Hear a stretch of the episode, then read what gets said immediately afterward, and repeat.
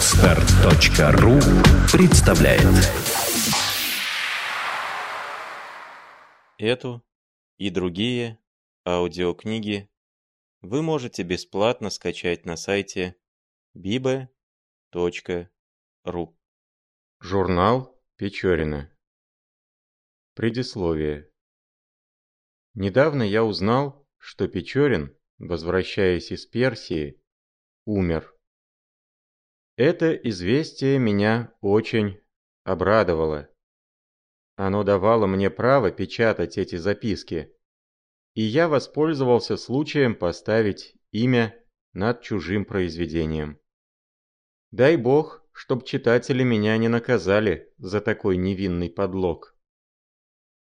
Теперь я должен несколько объяснить причины, побудившие меня предать публике сердечные тайны человека, которого я никогда не знал.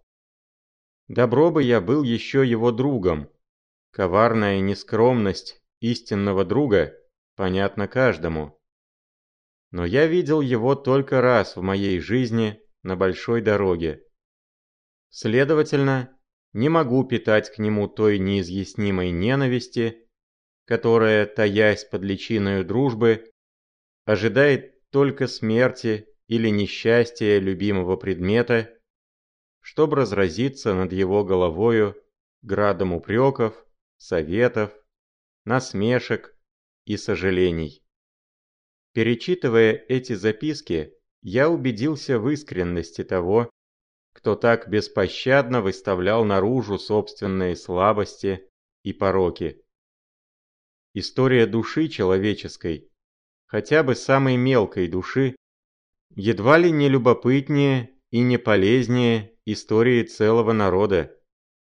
Особенно когда она – следствие наблюдений ума зрелого над самим собою, и когда она писана без тщеславного желания возбудить участие или удивление.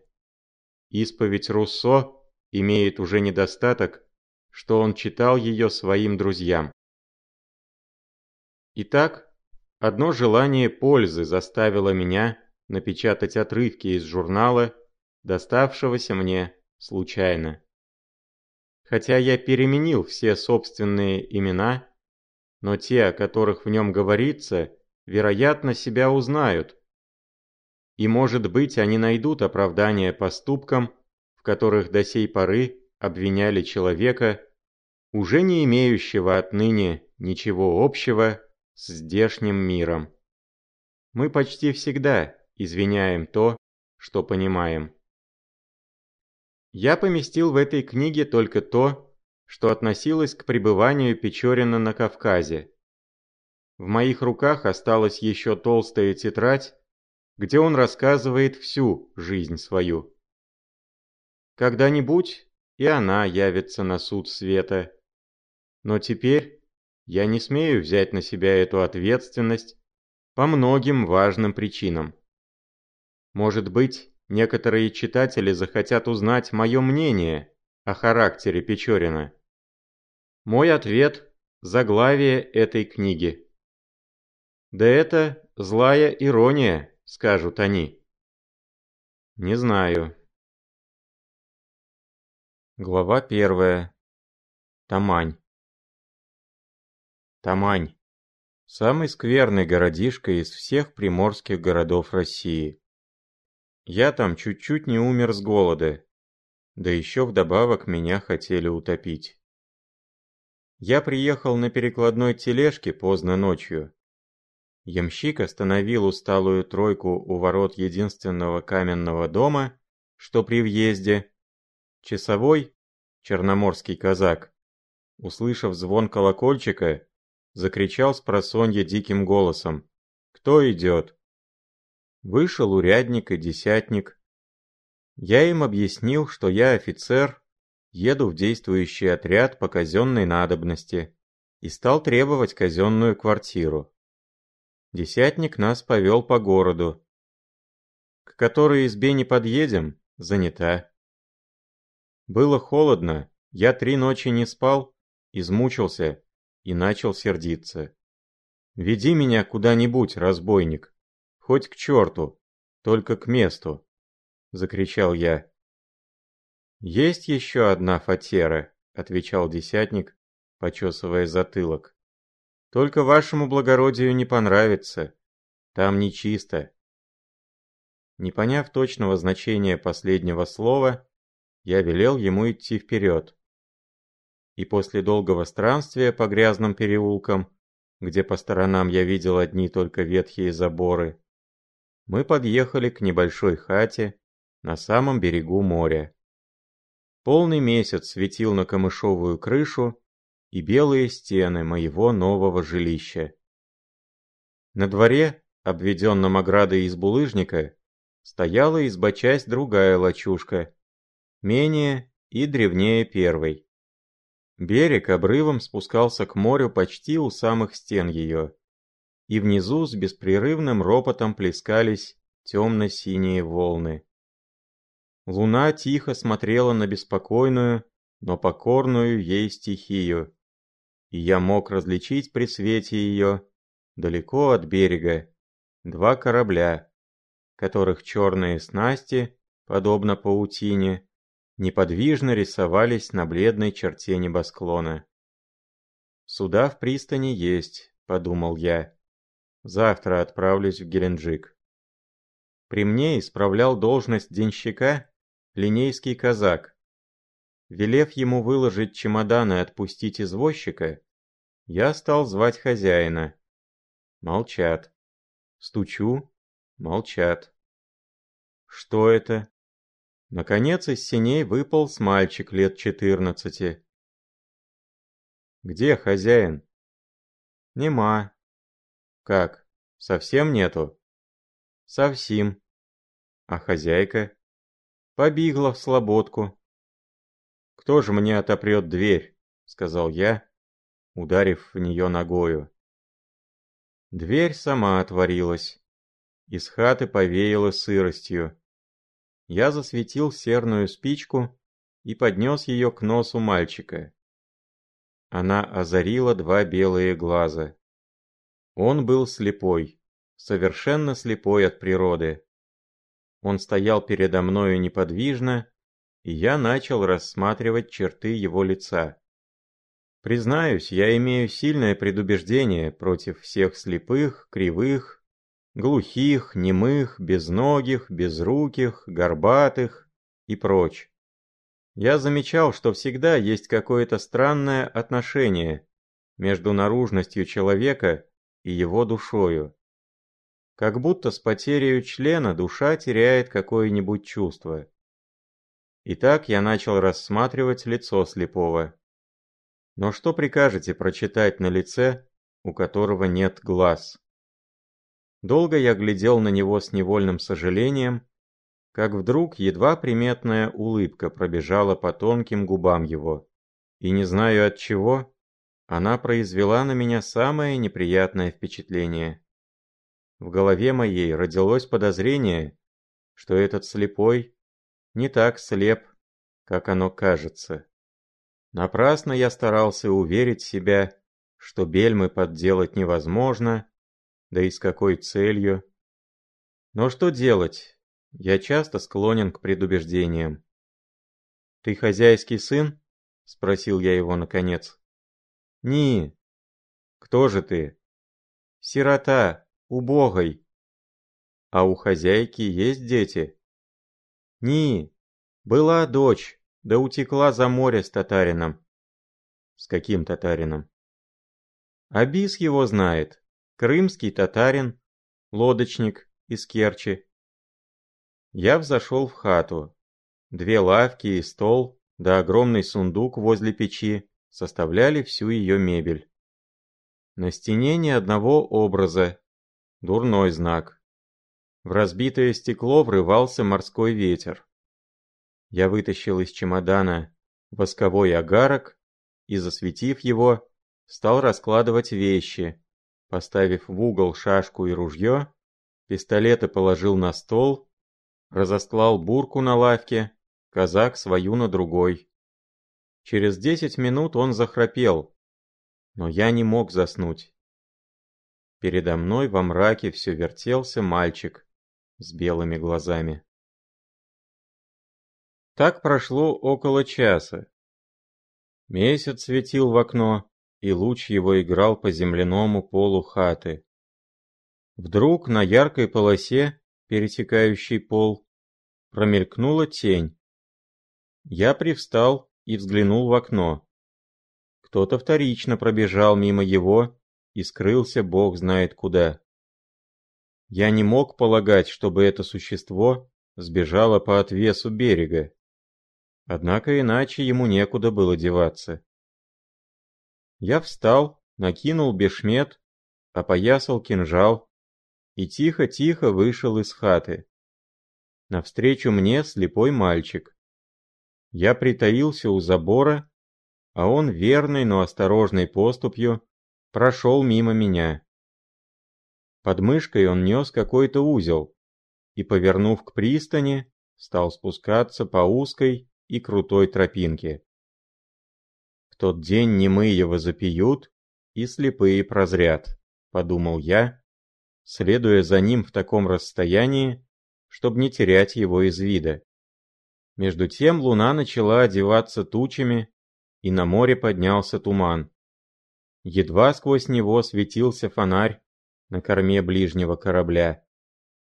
У берега сверкала пена валунов, ежеминутно грозящих его потопить. Я, с трудом спускаясь, пробирался по крутизне. И вот вижу, слепой приостановился, потом повернул низом направо.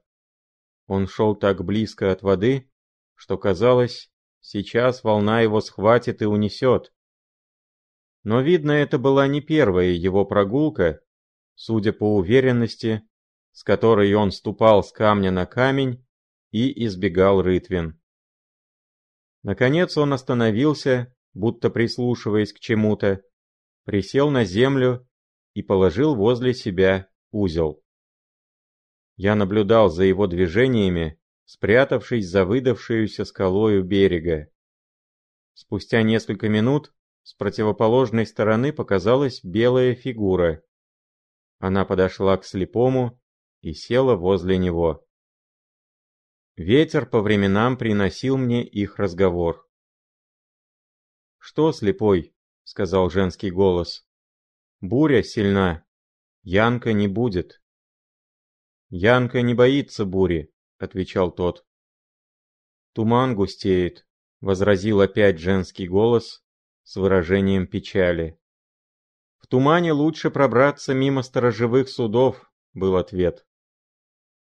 А если он утонет? Ну что ж, в воскресенье ты пойдешь в церковь без новой ленты. Последовало молчание. Меня, однако, поразило одно. Слепой говорил со мною малороссийским наречием, а теперь изъяснялся чисто по-русски. «Видишь, я прав», — сказал опять слепой, ударив в ладоши.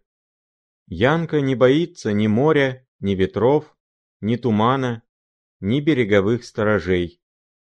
Прислушайся-ка, это не вода плещет. Меня не обманешь. Это его длинные весла. Женщина вскочила и стала всматриваться вдаль с видом беспокойства. «Ты бредишь, слепой», — сказала она. «Я ничего не вижу». Признаюсь, сколько я не старался различить вдалеке что-нибудь наподобие лодки, но безуспешно. Так прошло минут десять. И вот показалась между горами волн черная точка. Она то увеличивалась, то уменьшалась, медленно поднимаясь на хребты волн, быстро спускаясь с них, приближалась к берегу лодка. Отважен был пловец, решившийся в такую ночь пуститься через пролив на расстояние двадцати верст. И важная должна быть причина, его к тому побудившая. Думая так, я с невольным биением сердца глядел на бедную лодку. Но она, как утка, ныряла, и потом, быстро взмахнув веслами, будто крыльями, выскакивала из пропасти среди брызгов пены. И вот я думал, она ударится с размаха об берег и разлетится в дребезги. Но она ловко повернулась боком и вскочила в маленькую бухту невредимо. Из нее вышел человек среднего роста в татарской бараньей шапке. Он махнул рукою, и все трое принялись вытаскивать что-то из лодки. Груз был так велик, что я до сих пор не понимаю, как она не потонула. Взяв на плечи каждый по узлу, они пустились вдоль по берегу, и скоро я потерял их из виду. Надо было вернуться домой. Но, признаюсь, все эти странности меня тревожили, и я на силу дождался утра. Казак мой был очень удивлен, когда, проснувшись, увидал меня совсем одетого. Я ему, однако ж, не сказал причины. Полюбовавшись несколько времени из окна на голубое небо, усеянное разорванными облачками, на дальний берег Крыма, который тянется лиловой полосой и кончается утесом, на вершине коего белеется маячная башня, я отправился в крепость Фанагорию, чтобы узнать от коменданта о часе моего отъезда в Геленджик. Но, увы, комендант ничего не мог сказать мне решительного. Суда, стоящие в пристани, были все или сторожевые, или купеческие, которые еще даже не начинали нагружаться. «Может быть, дня через три-четыре придет почтовое судно», — сказал комендант. «И тогда мы увидим». Я вернулся домой, угрюм и сердит. Меня в дверях встретил казак мой с испуганным лицом. «Плохо, ваше благородие», — сказал он мне. «Да, брат, Бог знает, когда мы отсюда уедем». Тут он еще больше встревожился и, наклонясь ко мне, сказал шепотом. «Здесь нечисто. Я встретил сегодня черноморского урядника он мне знаком. Был прошлого года в отряде. Как я ему сказал, где мы остановились, а он мне. Здесь, брат, нечисто. Люди недобрые. Да и в самом деле, что это за слепой? Ходит везде один. И на базар, за хлебом, и за водой. Уж видно, здесь к этому привыкли. Да что ж, по крайней мере показалась ли хозяйка, Сегодня без вас пришла старуха, и с ней дочь. Какая дочь? У ней нет дочери. А бог ее знает, кто она, коли не дочь. Да вон старуха сидит теперь в своей хате. Я взошел в лачушку. Печь была жарко натоплена, и в ней варился обед, довольно роскошный для бедняков. Старуха на все мои вопросы отвечала, что она глуха, не слышит. Что было с ней делать? Я обратился к слепому, который сидел перед печью и подкладывал в огонь хворост. «Ну-ка, слепой чертенок», — сказал я, взяв его за ухо. «Говори, куда ты ночью таскался? С узлом. А?» Вдруг мой слепой заплакал, закричал, заохал. «Куды я ходив? Никуды не ходив. С узлом? Яким узлом?» Старуха на этот раз услышала и стала ворчать. «Вот выдумывают, да еще на убогого. За что вы его? Что он вам сделал?» Мне это надоело, и я вышел, твердо решившись достать ключ этой загадки. Я завернулся в бурку и сел у забора на камень, поглядывая вдаль. Передо мной тянулось ночною бурею взволнованное море, и однообразный шум его, подобный ропоту засыпающего города, напомнил мне старые годы, перенес мои мысли на север, в нашу холодную столицу. Волнуемый воспоминаниями, я забылся, так прошло около часа, может быть и более. Вдруг что-то похожее на песню поразило мой слух. Точно, это была песня. и женский свежий голосок. Но откуда? Прислушиваюсь, напев странный, то протяжный и печальный, то быстрый и живой. Оглядываюсь, никого нет кругом. Прислушиваюсь снова, звуки как будто падают с неба. Я поднял глаза. На крыше хаты моей стояла девушка в полосатом платье с распущенными косами, настоящая русалка. Защитив глаза ладонью от лучей солнца, она пристально всматривалась вдаль, то смеялась и рассуждала сама с собой, то запевала снова песню. Я запомнил эту песню от слова до слова. Как по вольной волюшке, по зеленому морю, ходят все кораблики, белопарусники. Промеж тех корабликов моя лодочка, лодка неснащенная, двухвесельная. Бурель разыграется, старые кораблики приподымут крылышки, по морю размечутся. Стану морю кланяться, я низехонько, уж не тронь ты злое море, мою лодочку. Везет моя лодочка вещи драгоценные, правит ею в темную ночь буйная головушка. Мне невольно пришло на мысль, что ночью я слышал тот же голос.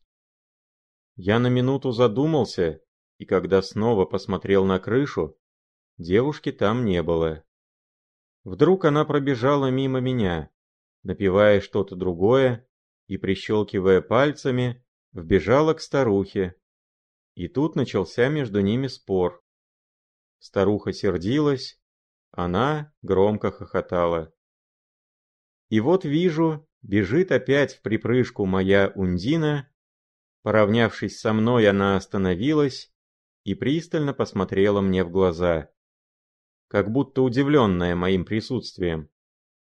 Потом небрежно обернулась и тихо пошла к пристани. Этим не кончилось. Целый день она вертелась около моей квартиры, пенье и прыганье не прекращались ни на минуту. Странное существо. На лице ее не было никаких признаков безумия.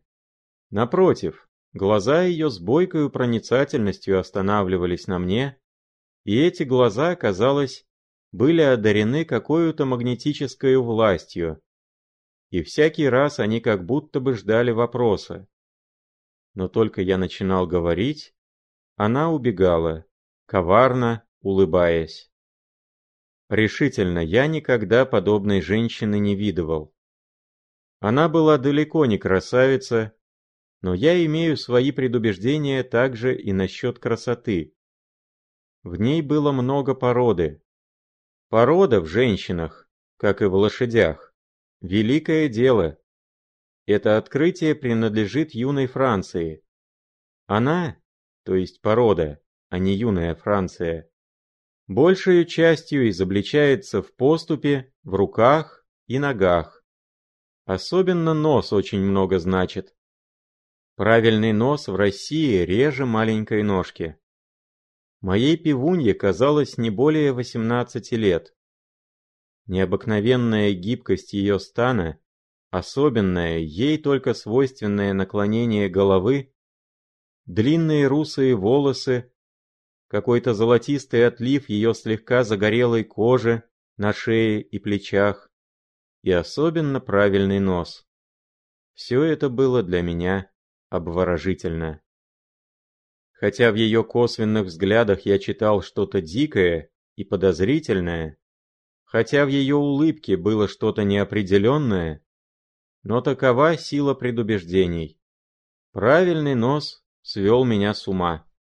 Я вообразил, что нашел Гетову миньону.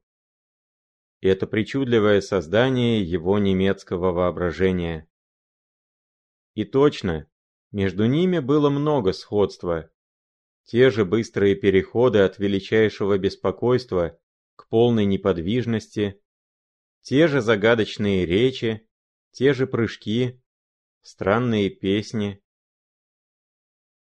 Под вечер, остановив ее в дверях, Я завел с нею следующий разговор.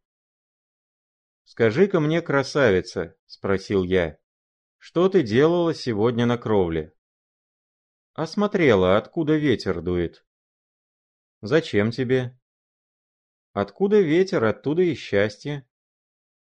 «Что же? Разве ты песню зазывала счастье?» «Где поется, там и счастливится». «А как неравно напоешь себе горе?» «Ну что ж, где не будет лучше, там будет хуже, а от худа до добра опять недалеко. Кто ж тебя выучил эту песню? Никто не выучил, вздумается, запою. Кому услыхать, тот услышит, а кому не должно слышать, тот не поймет. А как тебя зовут, моя пивунья? Кто крестил, тот знает. А кто крестил? Почему я знаю? Экая скрытная. А вот я кое-что про тебя узнал. Она не изменилась в лице, не пошевельнула губами, как будто не об ней дело. Я узнал, что ты вчера ночью ходила на берег. И тут я, очень важно, пересказал ей все, что видел, думая смутить ее. Немало. Она захохотала во все горло. Много видели, да мало знаете. А что знаете, так держите под замочком. А если б я, например, вздумал донести коменданту? И тут я сделал очень серьезную, даже строгую мину. Она вдруг прыгнула, запела и скрылась, как птичка, выпугнутая из кустарника. Последние слова мои были вовсе не у места. Я тогда не подозревал их важности, но впоследствии имел случай в них раскаяться. Только что смерклось, я велел казаку нагреть чайник по-походному, засветил свечу и сел у стола, покуривая из дорожной трубки. Уж я доканчивал второй стакан чая, как вдруг дверь скрипнула, легкий шорох платья и шагов послышался за мной. Я вздрогнул и обернулся. То была она, моя Ундина. Она села против меня тихо и безмолвно и устремила на меня глаза свои. И не знаю почему, но этот взор показался мне чудно нежен. Он мне напомнил один из тех взглядов, которые в старые годы так самовластно играли моею жизнью. Она, казалось, ждала вопроса, но я молчал, полный неизъяснимого смущения. Лицо ее было покрыто тусклой бледностью, изобличавшей волнение душевное. Рука ее без цели бродила по столу, и я заметил в ней легкий трепет. Грудь ее то высоко поднималась, то, казалось, она удерживала дыхание. Эта комедия начинала мне надоедать, и я готов был прервать молчание самым прозаическим образом, то есть предложить ей стакан чая. Как вдруг она вскочила, обвела руками мою шею, и влажный, огненный поцелуй прозвучал на губах моих. В глазах у меня потемнело, голова закружилась, и я сжал ее в моих объятиях со всею силою юношеской страсти. Но она, как змея, скользнула между моими руками, шепнув мне на ухо. Нынче ночью, как все уснут, выходи на берег. И стрелою выскочила из комнаты. В синях она опрокинула чайник и свечу, стоявшую на полу. «Экий бес, девка!» — закричал казак, расположившийся на соломе и мечтавший согреться остатками чая. Только тут я опомнился. Часа через два когда все на пристани умолкло, я разбудил своего казака. «Если я выстрелю из пистолета, — сказал я ему, — то беги на берег». Он выпучил глаза и машинально отвечал. «Слушаю, ваше благородие». Я заткнул за пояс пистолет и вышел. Она дожидалась меня на краю спуска. Ее одежда была более нежели легкая, Небольшой платок опоясывал ее гибкий стан. «Идите за мной», — сказала она, взяв меня за руку. И мы стали спускаться. Не понимаю, как я не сломил себе шеи. Внизу мы повернули направо и пошли по той же дороге, где накануне я следовал за слепым. Месяц еще не вставал, и только две звездочки, как два спасительные маяка, сверкали на темно-синем своде. Тяжелые волны мерно и ровно катились одна за другой, едва приподымая одинокую лодку, причаленную к берегу. «Взойдем в лодку», — сказала моя спутница. Я колебался. Я не охотник до сентиментальных прогулок по морю. Но отступать было не время. Она прыгнула в лодку, я за ней. И не успел еще опомниться, как заметил, что мы плывем. «Что это значит?» — сказал я сердито. «Это значит», — отвечала она, сажая меня на скамью и обвив мой стан руками. «Это значит, что я тебя люблю». И щека ее прижалась к моей, и я почувствовал на лице моем ее пламенное дыхание. Вдруг что-то шумно упало в воду. Я хвать за пояс, пистолета нет. О, тут ужасное подозрение закралось мне в душу. Кровь хлынула мне в голову. Оглядываюсь. Мы от берега около пятидесяти сажен, а я не умею плавать.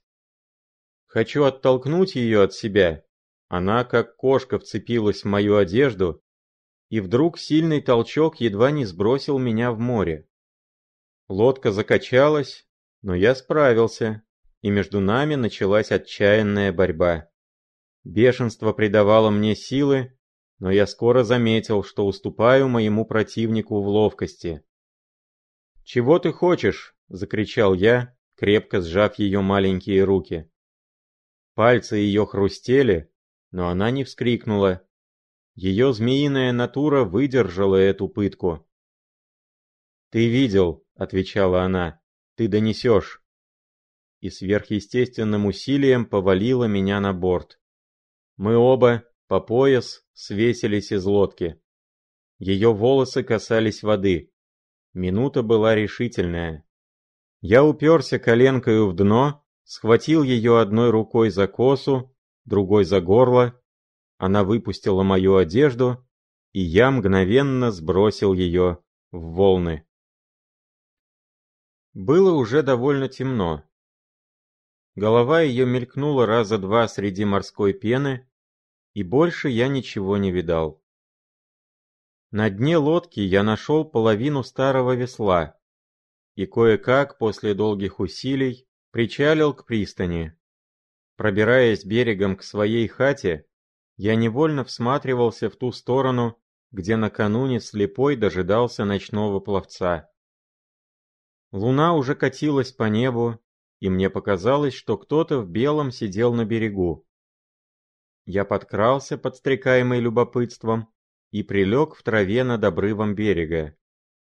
Высунув немного голову, я мог хорошо видеть с утеса все, что внизу делалось, и не очень удивился, а почти обрадовался, узнав мою русалку. Она выжимала морскую пену из длинных волос своих, мокрая рубашка обрисовывала гибкий стан ее и высокую грудь. Скоро показалась вдали лодка. Быстро приблизилась она. Из нее, как накануне, вышел человек в татарской шапке, но острижен он был по-казацки, и за ременным поясом его торчал большой нож. «Янка», — сказала она, — «все пропало. Потом разговор их продолжался, но так тихо, что я ничего не мог расслушать. «А где же слепой?» — сказал наконец Янка, возвыся голос. «Я его послала», — был ответ. Через несколько минут явился слепой, таща на спине мешок, который положили в лодку. «Послушай, слепой», — сказал Янка, — «ты береги то место. Знаешь, там богатые товары. Скажи, имени я не расслышал, что я ему больше не слуга. Дела пошли худо, он меня больше не увидит. Теперь опасно. Поеду искать работы в другом месте. А ему уж такого удальца не найти. Да скажи, кабы он получше платил за труды, так и Янка бы его не покинул. А мне везде дорога, где только ветер дует и море шумит. После некоторого молчания Янка продолжал. Она поедет со мною. Ей нельзя здесь оставаться. А старухе скажи, что, дескать, пора умирать. Зажилась. Надо знать и честь. Нас же больше не увидит. «А я?» — сказал слепой жалобным голосом. «На что мне тебя?» — был ответ. Между тем, моя Ундина вскочила в лодку и махнула товарищу рукою. Он что-то положил слепому в руку, примолвив «На, купи себе пряников». «Только», — сказал слепой. «Ну вот тебе еще», и упавшая монета зазвенела, ударясь камень. Слепой ее не поднял. Янка сел в лодку, ветер дул от берега. Они подняли маленький парус и быстро понеслись. Долго при свете месяца мелькал белый парус между темных волн. Слепой все сидел на берегу, и вот мне послышалось что-то похожее на рыдание. Слепой мальчик точно плакал, и долго, долго. Мне стало грустно. И зачем было судьбе кинуть меня в мирный круг честных контрабандистов? Как камень, брошенный в гладкий источник, я встревожил их спокойствие, и как камень едва сам не пошел ко дну. Я возвратился домой. В синях трещала догоревшая свеча в деревянной тарелке, и казак мой, вопреки приказанию, спал крепким сном, держа ружье обеими руками. Я его оставил в покое, взял свечу и пошел в хату. Увы, моя шкатулка, шашка с серебряной оправой, дагестанский кинжал, подарок приятеля. Все исчезло. Тут-то я догадался, какие вещи тащил проклятый слепой. Разбудив казака довольно невежливым толчком, я побронил его, посердился, а делать было нечего. И не смешно ли было бы жаловаться начальству, что слепой мальчик меня обокрал а восемнадцатилетняя девушка чуть-чуть не утопила.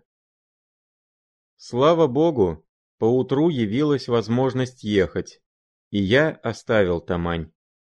Что сталось со старухой и с бедным слепым, не знаю. Да и какое дело мне до радостей и бедствий человеческих? Мне, странствующему офицеру, да еще с подорожной по казенной надобности. Конец первой части. Скачать другие выпуски подкаста вы можете на podster.ru